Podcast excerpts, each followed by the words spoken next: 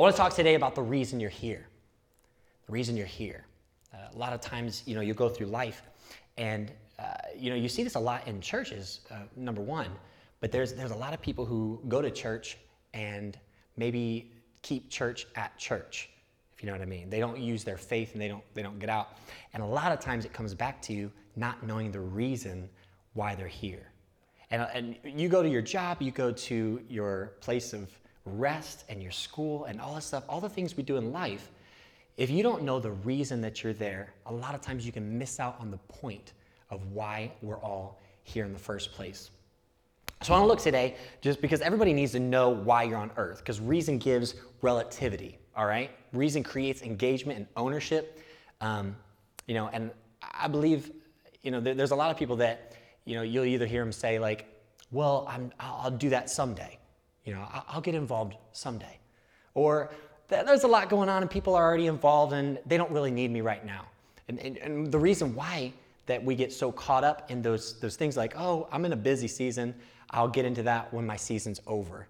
Um, you know, a lot of times that comes back to the root of not really feeling a reason of why to get involved.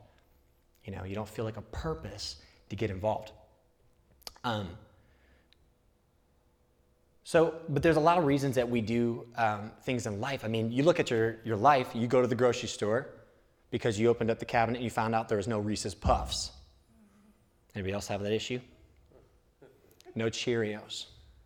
Or even better, none of those um, honey oats with the yogurt. You know what I'm talking about? Those things are candy. Oh my goo. Love it. So you go to the grocery store because you need food, right? That's the reason you go. You send your kids to school. Why? They need an education. You send them to church. They need Jesus. you guys know better than any. Your children need Jesus. Everybody else sees angels you see who they really are. You know what I mean? They need Jesus. Uh, you go, you get up and go to work every day. Do you do it because you're having fun? Maybe. But most of all, because you need money. You need money. You have a reason of doing things. You ask Jesus into your heart because you have no hope without him. And a lot of things in your life all based on a reason, a purpose of why you are doing it. And if you don't figure out the reason of why you're here on earth, why you're doing what you're doing, you'll live in frustration. In fact, you'll miss out on why you show up. And there's too many Christians that don't show up. They're there physically, they're there in body, but they're not there because they've lost the reason of why they're there. I want to look at a, a scripture today. Um, it's John chapter 15, verse 12. And uh, it'll be over here on the screen. I don't know. Ooh, I don't know if you can read that. I can't. John 15, 12 says, My commandment is this love each other as I have loved you. Greater love has no one than this to lay down one's life for one's friend. You are my friends if you do what I command. Now, this is Jesus talking, and he's basically laying it down what true love is. Now, he's like, dude, this is gonna blow your mind. We all think that love is this emotional thing, a thing that you feel and it was just getting to the time in the Bible, too, where people were asking, hey, can I divorce? If my wife is bugging me, can I get rid of her? Or can I get a new one? And so they're already going through this, this trying to figure out, like, what is love? And Jesus was trying to teach this new mindset of love is not an emotion, because if you base it on an emotion, you'll be done with your wife after, you know, two, three years. You're done with your husband because of all of his flaws and all. In no time, you know, I think it'd be quicker for the wife than actually for the husband because you know guys have a lot of annoyances. You know what I'm saying? But but he was trying to teach this new thing of like, hey, this is true love to lay down your life for for one's friend. And then he goes into this this line, and this is the line I want to camp out just a little bit with because he says, "You are my friends if you do what I command." And he says, I no longer call you servants because a servant does not know his master's business. Instead, I have called you friends, for everything that I learned from my Father, I have made known to you. And so, Jesus, this is crazy, y'all, all right? Wait for this. Because Jesus lays it out and he says, Hey, listen, you've been following me, you're my servant, and we've been doing things, but I want to take you past the servant phase into the friend zone. Now, if you're dating, friend zone's bad. You don't want to go there because you ain't getting out. But with Jesus, it's a whole nother level to your relationship. Because actually, the, fr- the word friend he uses here is prized possession. It's the intimate, in an intimate way. He, it's like a trusted confidant.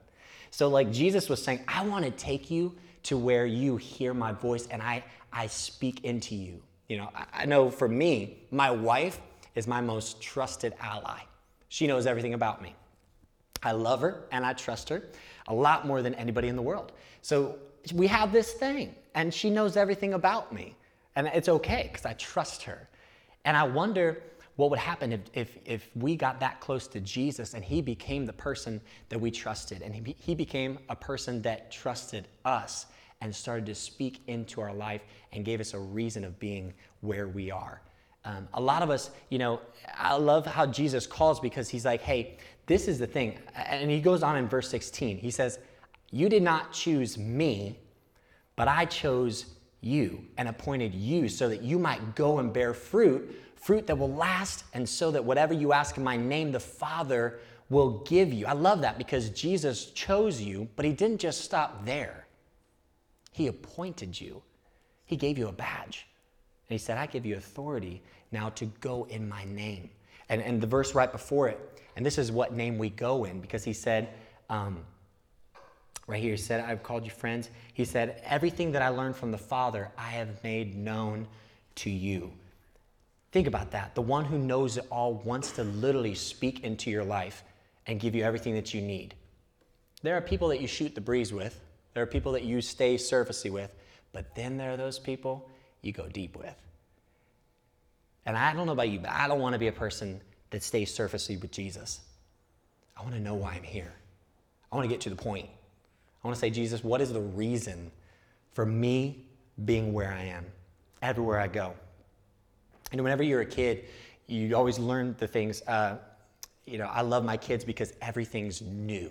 You know, to Ane, the world is one big playground. She's learning stuff and and they a little bit ago they learned how to get water out of the refrigerator because it was one of those push things and it's awesome and now they get their own drinks it used to be like dad can you give me some water and i'm like yeah now it's like i can get my own water it's all do you remember that like i don't know if you remember that i don't remember that but i remember it through my kids now but they learn the new things and all of a sudden it's like the coolest thing ever to do that thing right so Ane, she can't see how much water's in her cup. She's just like pushing the thing, you know, it's overflowing onto her face. She's like, this is awesome, water. She's loving it, but like it, it's those new things. It's exciting, and I wonder uh, what would happen if God started to teach us new things and started to get us excited and started to speak that into our lives. What would happen inside of us? Would we show up differently? You know, would we come into the scene uh, differently?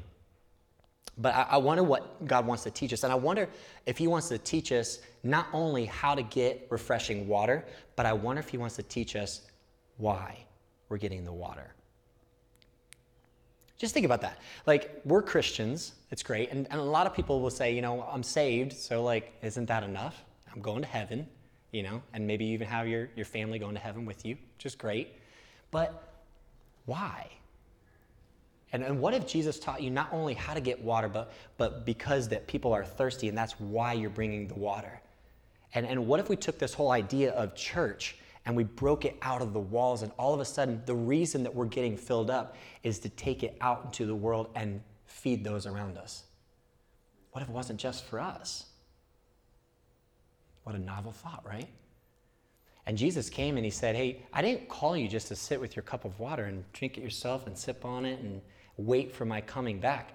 I gave you the cup of water to go feed those that are thirsty, to go fill those up around you, to give them life and, and, and life eternally.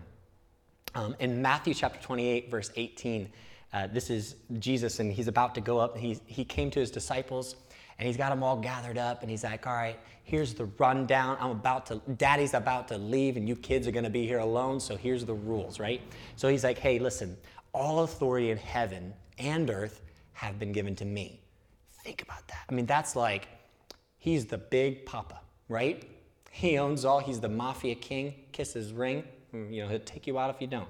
All authority on heaven and on earth has been given to me. Therefore, and this is his commission he gives to us, he says, Go and make disciples. Everybody say, Go, go.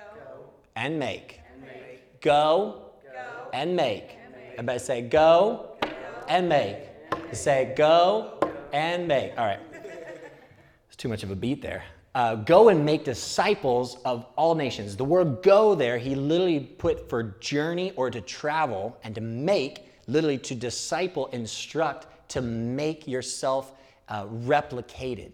Isn't that great? And I love the word disciple he uses because he doesn't put this whole disciple thing of you've arrived somewhere.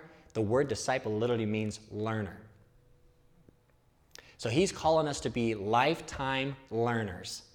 Now, can we all take a fresh breath of relief that we don't have to know it all? Ah, isn't that nice? Just take a chill real quick. You can be a lifelong learner. Come to Jesus not knowing a thing and walk into every situation knowing He's got your back. He's the one who opens doors for you and says, You're allowed to go because I say you are. And you can walk in with barely any knowledge, just learning what Jesus do you want to say to this situation right here and now. But I love his commission because he never calls us to come to him and stay there. He calls us to come, get what we need, and go. Go make disciples. But if you don't know your reason, why would you leave? So you have to know your reason. Um, I don't know if I've shared uh, the reason that I do what I do, but I wanted to share that with you today because I thought it was just uh, time for you guys to know number one, like where uh, the passion comes from for what we do and, and why we're here planting in Philly. You know, why, why do we do what we do? Um, it all goes back to when I was a youth pastor of HV, high voltage, and I was a youth pastor for 10 years. It was the funnest journey of my life. Uh, our youth group was thriving, and it was such a fun journey. I mean, we had leaders and retreats, and it was just a blast. It was so much fun. And I remember it was probably halfway through, about five years in, we got a call. We got Walmart, the best place on the planet. There's, there's a lot of WAs in my life that are some of my favorite places. There's Walmart, there's Wawa, and there's Wahoos. So those are the best place on the face of the planet. So we're at Walmart, one of my faves, and we're just walking through the aisles and we get a call. Bless you. We get a call, and uh, it's one of the girls that goes to our youth group, and she uh, she was she was letting us know that one of the girls that hasn't been going to youth group in a while just committed suicide. And I remember just this sinking feeling. I don't know if you've ever had that happen in your life where someone takes their life, but it's one of those things where you start racing through your brain what went wrong? Like, how could somebody get to that part in their life? And for the next week, I tell you what, I couldn't get out of it. It was the darkest time of my life because I felt like a lost kid. Sorry. And for seven days, we literally just walked on the house and stared. It was so like, I asked myself, what did I do? What, where did we go wrong? This was a girl that was in a youth group. She had sat under my teaching. She had been a part of our outreaches. She had been a part of our church. I mean, this is a girl that was rubbing shoulders with Jesus followers. What went wrong? We went to the funeral and uh, they read her letter, which was crazy. I was like, oh my word. But in the letter, she talked about how she just felt alone and like nobody cared and she felt so secluded and just like on this journey all alone. And I, I, I, stood at the casket looking at this 17 year old girl. And I thought in my head, I said, I, I, I told Jesus, I said, I will never let another person die not knowing their purpose and that they're loved and they belong somewhere. And from then on, that was my reason. I saw Kim Hill and everybody, all of a sudden, every relationship I had, every conversation I had, every person that I, I talked to, I didn't just see a person. I saw Kim Hill. I saw deeper. And so you have to know that God chose you and appointed you for the thing, but you have to know your reason why you're doing it. And so I want to challenge you in these next months as we start to reach out to Philly and we start to go nuts and, and bring people in, that it, it's beyond just we're building a church. It's beyond just we're, we're forming another you know, organization that's reaching the world and making a difference and serving and all that. That's all good stuff. but what is your reason? Why did God send you here? Why did God break your heart? Because before that incident went down, I was doing ministry and I was loving, I was having a blast. There's nothing wrong with that. But once that happened, it stirred something in me that said, Not on my watch. I'll go, I'll go to the death for this. I'll die on this hill because it's worth it. And I want to challenge you not to live your life full of meaningless pursuits. Because God has a reason for you to be here in this moment. It's destiny. You feel it. I feel it. Got the momentum because we're all pumped up because we're like, we know we're supposed to be doing this. This is amazing. And it's in those, re- those moments of if, if we draw into God and say, God, I don't want to just be your servant. I don't just want to do your work and, and then someday find out why I was doing it. I want to be your friend. I want to pull you in and listen to your voice and say, Why am I here? Give me a reason that moves me, that gives me passion, that gives me that fervency. And, and I pray that your reason doesn't have to take a death. I, I pray that it doesn't have to come to that, that it's something else in your life that you think back, that's why I'm doing this. This, this is the reason I'm here. So that every room we walk into, every conversation you have, you walk in knowing your purpose. Because there's a difference between going to an event and working an event. I don't know if you've ever been on the other side, but if you ever just go and chill at an event, not a thought in your in your world, right? It's just relaxing, taking it all in. You entertain me, whatever. But if you're working an event, you show up differently. You have purpose. All of a sudden, I have a camera in my hand. I got to take pictures, and I'm I'm I'm present. And I wonder if we all showed up to the mission of God. And every conversation we had we came into not church. And see we listen we're going to start a church together. Let's get real about what church is okay? Church is not where you show up. Right. the world is where you show up. Your job is where you show up. The conversations with your employees is where you show up that's where you show up and god gives you that permission and authority to speak life and that's where you have a reason that you're not just going through life to get to church. That's silly. But you're going through life to bring Jesus to your world. And I wonder what Kim Hill moment is in your life that will drive you mad if you don't live your life pursuing it and going after the things of God. So, my prayer is literally this God, break our hearts. Break our hearts for this let this season of increase be more than just, we're just adding people and we're just, no, no, no. That's not what it's about. Who's the individuals we're touching? Who's the needs we're meeting because of the culture of change, because of how it's changed our life?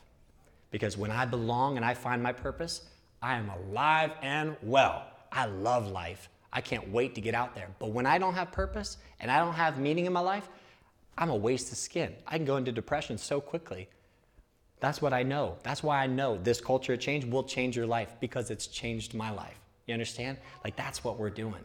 It's changed us. And so, yeah, I'll walk with you with an umbrella. This is super awkward, but I'll walk with you because I understand what the change has happened in my life. I understand because Jesus has broken my heart for you. And you could be the next Kim Hill. You could be thinking about, you know, you could be thinking about death. I don't know. But I'm going to walk with you and I'll make you feel like you're royalty just for today so you know that somebody cares, somebody loves you. Because it's more than just coming to church and gathering, it's, it's saving a city, one person at a time. So, can we pray together? I just want to pray over us that God would just break our hearts and then, uh, God, I thank you so much for who you are.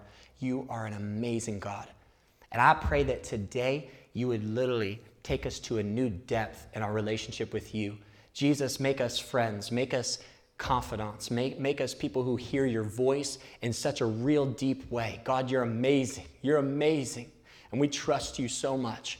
And we thank you that as we go into this season of increase and we go into this season of reaching out to those that don't know you, God, keep it in the first, foremost of our mind. Keep it in the, the first of our thoughts that we are here for people. We're here for those that don't know you, here for those that are far from you. And God, we just pray that you just help us. Help us have the strength and the passion.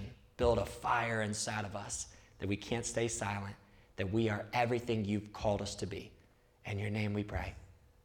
Amen.